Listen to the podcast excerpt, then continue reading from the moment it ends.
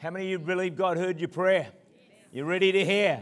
Yes. All right, let's see. Let's go. All right. I'll do my best, but hey, even if I don't say anything worthwhile, the Holy Spirit can still speak to you something that's powerful this morning. I want to start with a question. And here's the question. What's on your mind? What are you thinking about right now?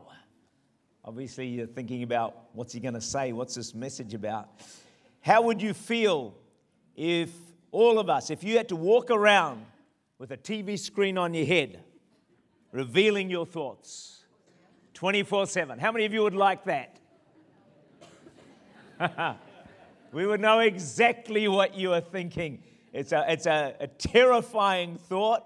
And thank God it doesn't happen, because uh, the reason we don't want that is because our minds and our thoughts are a huge area of struggle.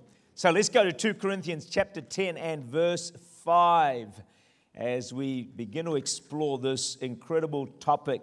Verse five says, casting down arguments, every thing that exalts itself against the knowledge of God, bringing every thought into captivity to the obedience of Christ.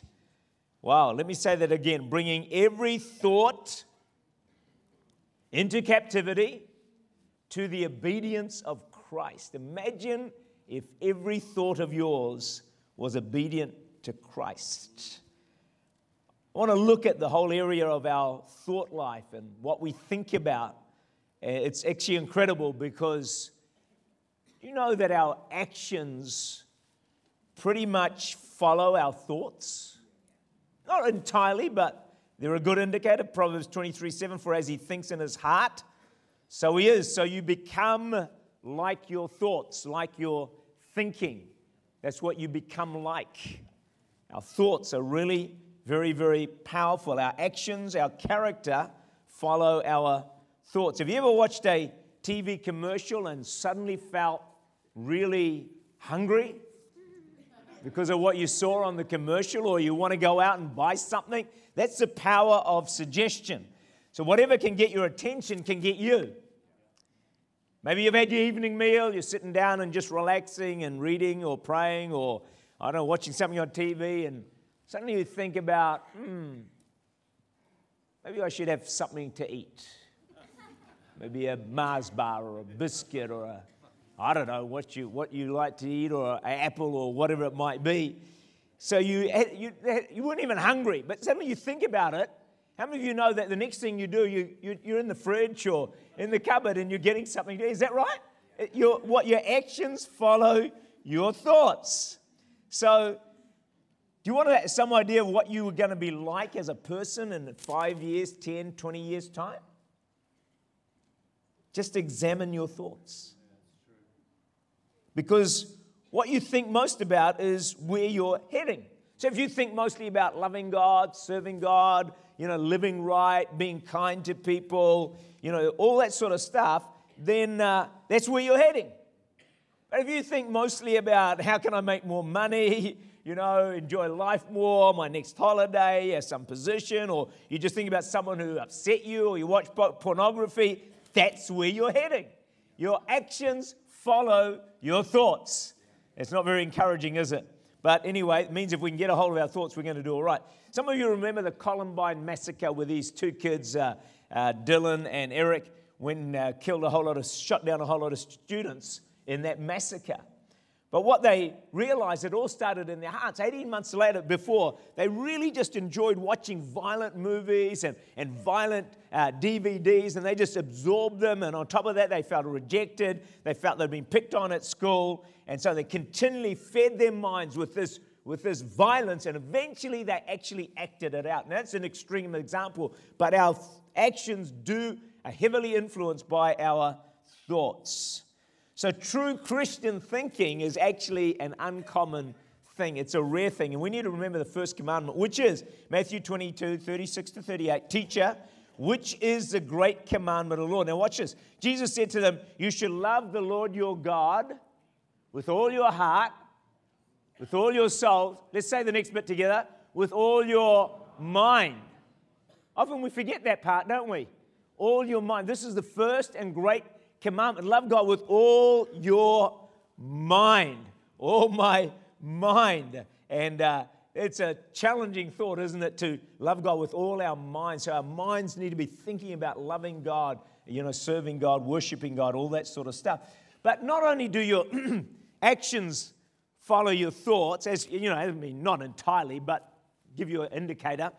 But probably as powerful, if not more, is our emotions follow our thoughts. Now, this one's really very powerful. But let me put it this way. If you begin to focus on the negatives in a person, like you, you know someone, and you just think of a couple of areas that are not good in their lives, I guarantee you it won't be long before your emotions about them become negative. If you think about the positives in that person, maybe your husband, your wife, your kids, or whatever it might be, if you think of the positive, your emotions about them are going to be positive. You're going to have good emotion. So your emotions follow your thoughts. Now, people struggle with voices. We hear people, I mean, they struggle with voices in their minds. Well, I think the truth is, in some ways, we all hear voices. They come as thoughts. You just have a thought. It's like a voice. Then you've got to decide, I'm going to listen to that thought, I'm going to reject that thought, what am I going to do with that thought? It becomes a real challenge in our lives. I find myself sometimes focusing on a negative event. You know, someone said something. You think about it. Or you said something you wish you hadn't. Anyone ever do that? Yeah, there's about two of us. Or a, you know, someone's rude to you at the counter. Or a car cuts in front of you. You know, they just do something nasty and, you know, and uh, sure enough, you know, you think about that event and you just feel upset, maybe for the rest of the day. Because your emotions follow what you allow your mind to think about. But if instead you just ignore that car and just smile and just carry on, you're going to feel all right. Is that true? Yeah. So why do you get so upset about that car? You're just wrecking your own day. And so controlling your thoughts is a really very, very powerful thing, important thing that we need to do. And God can help us to do that. So you have two people with the same struggle. One comes out bitter, negative, and the other an inspire, inspiring example of, of faith and hope. The trial is the same, but I guarantee you the thoughts are what's different. How you think in your circumstance determines your emotions and feelings. So Romans eight verse six is a very powerful verse. It says, to be carnally minded, in other words, worldly minded, natural minded, is death, but to be spiritually minded is life and peace. So our thoughts can determine whether we're going to experience life and thoughts. It all comes back to the mind. Can you see that? Minded. What you think about is either going to be deathly or you know, negative or awful or make you feel bad. Or if you're spiritually minded, again, it's the mind, okay? It's your mind. Where your mind is, is life and peace. And um, some of you have heard me share this story, but it would have been, oh, I don't know, ten years ago or something, God allowed me, He brought my attention to that verse and He allowed me to experience it. Maybe for about two or three days where I was able to be spiritually minded, only think as God would have me to think and not be carnally minded. And I was astounded at the peace that I felt, the life I felt. It's almost like nothing could touch me. Didn't matter what happened, I immediately went to being spiritually minded and I had life and peace. This is real. You know, it is real. It can work in our lives. I wish I could say I was able to hold on to that for the rest of my life. I wasn't, but I know that this is a really powerful truth, that our minds determine the extent of life and peace that we experience in a situation. However, I do understand that it's harder for some people to be positive and to think positive than others. If, you know, if life is really, you know, been tough on you, been, you've had a hard life and, you know, things have got had severe blows, maybe your life could be described by Murphy's Law. One version says, there's a whole lot of versions, one version says, if anything bad can happen, it will, and at the worst possible time. That's unfortunate. And some people, that's their lives. For that person to think positive, you know, believe everything's going to work out, they're all going to be good, it's a lot more difficult. But nevertheless, you know, we need to understand the incredible impact of our thoughts and ask God to help us to improve our thoughts. So I don't want anyone to feel condemned about this, but we can feel challenged that if we can capture the, uh, control our thoughts, it's going to make a huge difference. So there's several men in a gym locker. Has someone got a cell phone? Can I borrow a cell phone from it? Thank you. All right. There's a gym locker and the and the, and the cell phone. Here it is. It rings, all right. It rings, and so it's on a, on a bench. And so the man puts on the speaker and he begins to talk. And everyone else stops and they listen, all the men. And so the man says hello, and the woman on the other end says, "Hi, honey, are you at the club?" "Yes." "Well, I'm at the shops and I found this beautiful leather coat. It's only two thousand dollars. Is it okay if I buy it?" "Sure, go ahead if you like it that much." "Well, I also stopped by the Lexus dealership. I saw this car I really liked." "How much was it?" The man says. ninety thousand dollars. He says, "Oh, okay, but I want all the extras to go with it." Some man, isn't he? So the woman says, "Great, just one more thing. I was just talking to Jane the other day, and the house we wanted to buy last year, it's back on the market again for nine hundred eighty thousand dollars. So he says, "Well, go ahead and make an offer for nine hundred thousand dollars, but only pay the extra eighty thousand dollars if you really, really want it." The woman says, "Okay, I love you so much." Man says, "Bye, I love you too." Man hangs up the phone. And all the other locker men are looking at him in absolute astonishment, mouths wide open. He turned and asked, "Anyone know whose phone this is?"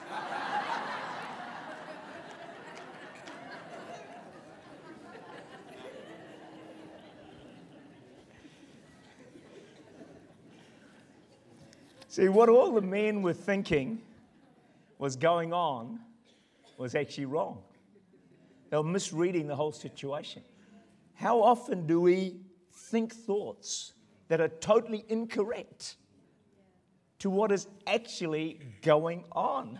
And so our thoughts, you know, before we start thinking too much, we need to make sure we're not drawing wrong conclusions. I was in the twenty-four seven room a number of years ago and really finding a real challenge, something really difficult in my life. And I just felt the Holy Spirit to say to me, "Well, Tark, why don't you just trust me?" I thought, that's a revelation. I want to say that to you right now. Why don't you just trust him? Yeah. Whatever's going on, whatever's happening, why don't you just trust him? And so somehow by the grace of God, I just began to cry out to God, and I, I just began to declare, just God, I choose to trust you, because there was a choice in my mind. God, I choose, I choose to trust you. I don't choose to not trust you. I choose right now, God, I choose to trust you. Do you know what it was an amazing thing? Suddenly my heart was filled with peace, life and peace. Nothing had changed. The only thing that had changed was my thinking. They did an experiment. People who completed the sentence, this is the sentence, "I'm glad I'm not." They did it five times. So, you know, I, I'm glad I'm not whatever. And I'm glad I'm, I'm not living in a, a poverty-stricken country. Well, some th- people think New Zealand is, you know. Uh, you know, I'm glad I'm not this. I'm glad I'm not. People who repeated that five times ended up more happy than when they started. So why don't you go home today and then say five times, "I'm glad I'm not." Five times, and you're going to feel better. But then the people who repeated five times, "I wish I were." I wish I were more charismatic. I wish I were better looking. I wish I were more intelligent. I wish I had more friends. They said ended up feeling worse. It's between the ears.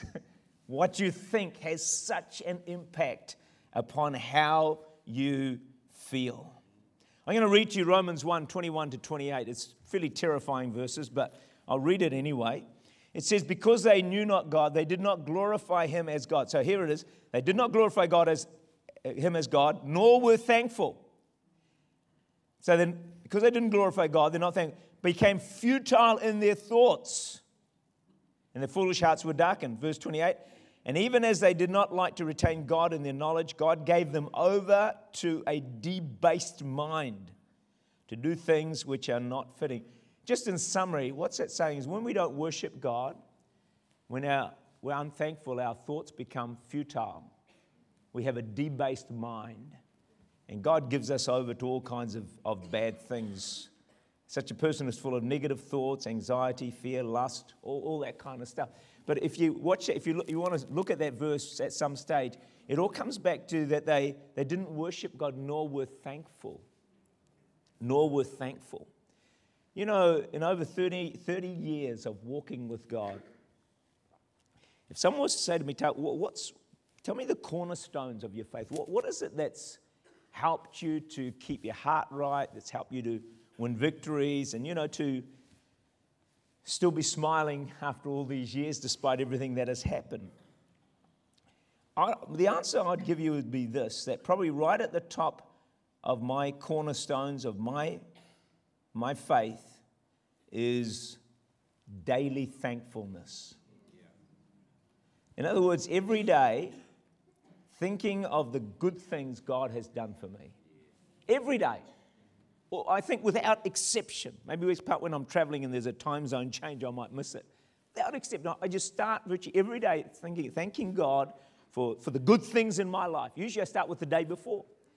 And I find that because, you see, when I think of good things, I just feel happy. I feel good. I feel better.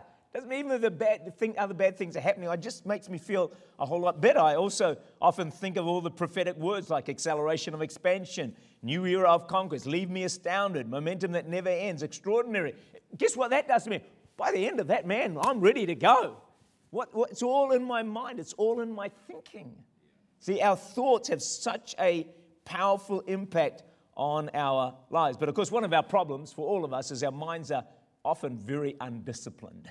We just kind of let any thought come in and go in this way, that way, and man, it just really messes with us.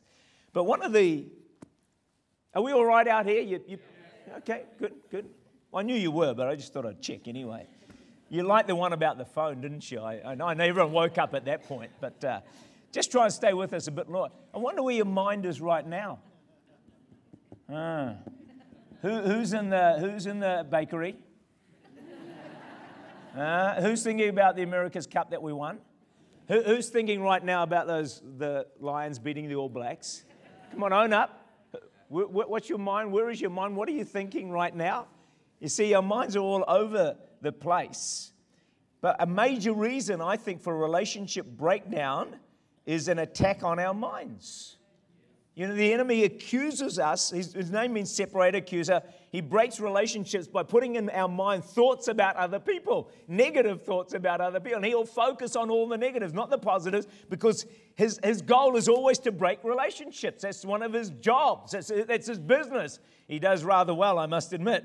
Uh, Revelation twelve ten, the accuser of the brethren who accused them before our God day and night, well, has been cast down. They often... Uh, Lying spirits, but they destroy marriages, relationships, friendships. They just wreck everything. But it's all in the mind. If you start to think negative things long enough about your husband, your wife, your kids, whatever, it's going to damage that relationship big time. There was a pastor's wife. One day a thought crosses her mind.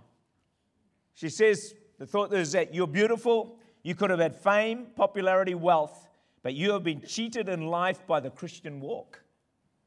She recognized her source and said, "Get thee behind me, Satan." Well done. Thought comes a second time. She resists it in Jesus' name. The thought comes a third time. She begins to think about it, entertain the thoughts, fed the thoughts. She became obsessed with the thoughts. Then came the opportunity. She left her husband in search of fame and wealth. Eventually came to a place where she said, "I don't need the Lord anymore," and she never recovered. It all started in the mind. She entertained these wrong, negative thoughts. And there's a warning here for all of us. The devil will be whispering to you all the time. And he'll be saying things like, living for God is robbing you of a much more enjoyable life. He's going to say to you, it doesn't pay to serve God. It doesn't pay to give financially to the work of God, to get to church every Sunday. If you listen long enough, the thoughts will lead you away from God. But can I declare it from the rooftops? It pays to live for God. It pays to give. It pays to serve. It pays to attend church. Following God passionately is the most satisfying, fulfilling, exciting, adrenaline-pumping life on the planet. The world promises much, delivers little. God delivers on His promises. There is no better life. Do not listen to the lies of the devil. Our thoughts, if we can get a grip on our thoughts, they can help us get closer to God. Because, you know, your mind is dictating so much of where you're at. If we think about God, the Holy Spirit, develop a God consciousness. David did this, Acts two twenty-five. I think it was David. I saw the Lord always before me, because at my right hand I'll not be shaken. His mind was always on God. His focus was fixed on God. And God can put a thought into our minds at any time of the day, but we may not know it. It's a thought from heaven. It's a thought from God. If we could learn to discern which thoughts are from God, we're going to develop a closer relationship with Him. We're going to, it's going to draw us closer to God, because our thoughts can take us toward God or away from God. See, depending on thinking is whether moving you to God or moving you away from God. See, if we think thoughts of love, kindness, loving God, you know, hope, all those things, it's going to draw us closer to God. It just automatically do it. But if we think jealousy, lust, greed, criticism, it's going to take us away from God's presence. Our thoughts can bring us closer to God or away from God. And we want our minds to be the dwelling place of God in all situations. So you want the mind of Christ in every situation that you face. We want attitudes that please God. So here, put it this way. So you're facing a crisis. Everyone's facing a crisis right now. Every, everyone in this room is. There's no one here that hasn't got some sort of crisis on your hands. Maybe a big one, small one in between, but you've got a crisis. So the key is your thinking now. What are you thinking in your crisis? If you think, I'll get through this, God is with me, I trust Him. Doesn't mean your problem's going to go away, but it will increase your peace because you're being spiritually minded. If someone is blessed in a way you'd love to be and you think that's cool, I rejoice with them, you'll feel peace and joy. So in your crisis, your thoughts are an absolute key. Think as God wants you to think, and it's going to really help you have more peace. I'm not going to say complete peace and joy, that's kind of overstatement, but it's going to increase your peace in your life. Just one last thought on this one. I, I wonder whether one of the most damaging possibilities of wrong thinking is it reduces or limits our potential of what we can actually do, of what we're actually capable of doing in our lives. See, Satan always is attacking our minds. He's always saying, hey, you're not really that good. you know, you, you, you, you, in fact, you're quite stupid, to be honest. You know, the devil's always like that. You'll, ne- you'll never amount to anything. You know, look, seriously, don't, don't try that. You're going to make a fool of yourself. He's always, he's always at you. He's at me, honestly. You know, sometimes I'm going about to launch out and try something or do something. He said, don't do that. It's not going to work. You, you're not up for that. You're not, you, actually, you aren't that good. And you start to sort of think, oh, gosh, maybe very easy to start second-guessing yourself. And I think he's always trying to, our thoughts, they, they, have a, they can paralyze our potential. You know, you see these massive ele- elephants. And they're bound by this little rope, aren't they? This tiny little rope. You know the elephant would just go like that and the rope would be smashed and, and away the elephant goes. But it doesn't do that because it thinks it can't. Why does it think that? Because when it's little, you know the story, it has this little rope around it, and when it's little, it can't, you know, break the rope. So as it grows up, years go by and it's massive and strong and easy, but it still thinks I can't break that rope. The problem with the elephant's in its mind. It thinks I can't when actually it can. And you know, wrong thoughts limit our potential. It was paralyzed due to the wrong thinking. And we can be the same. And our thoughts tell us we can't do things that we are fully capable of doing. Boy, if I could shout that one across the globe, that would be my, my catchphrase message that I'd love to, and I do, when I go over, around the different places, I'm always shouting at people, you know, your potential is greater than you realize. You can do more than you think. Those things you can't do, you actually can do. There's so much more in you. You, you, you, you know, if you could just begin to believe and tap into your potential, you could do so much more. And so we think, I can't lead, I can't speak publicly, I can't pray publicly, I'll never overcome my problem, I'll never be a good parent, I'll never succeed. Friends, these wrong thoughts limit our potential. We need to break the negative thinking. We need to stop thinking I can't and start thinking I can. Start declaring it. This is not positive thinking. This is Bible. Bible says, Philippians four, I can do all things that God asked me to do through Christ who that strengthened me. Can we all say together, I can? I yeah. Can. Say it again, I can. I can. Tell the person next to you, I can. I can. Get out of my way. I'm going to do it. Come on, we're going to make it happen. You know, few things are more important than learning to control your thoughts. Few things. It's hard initially because we've not disciplined our minds.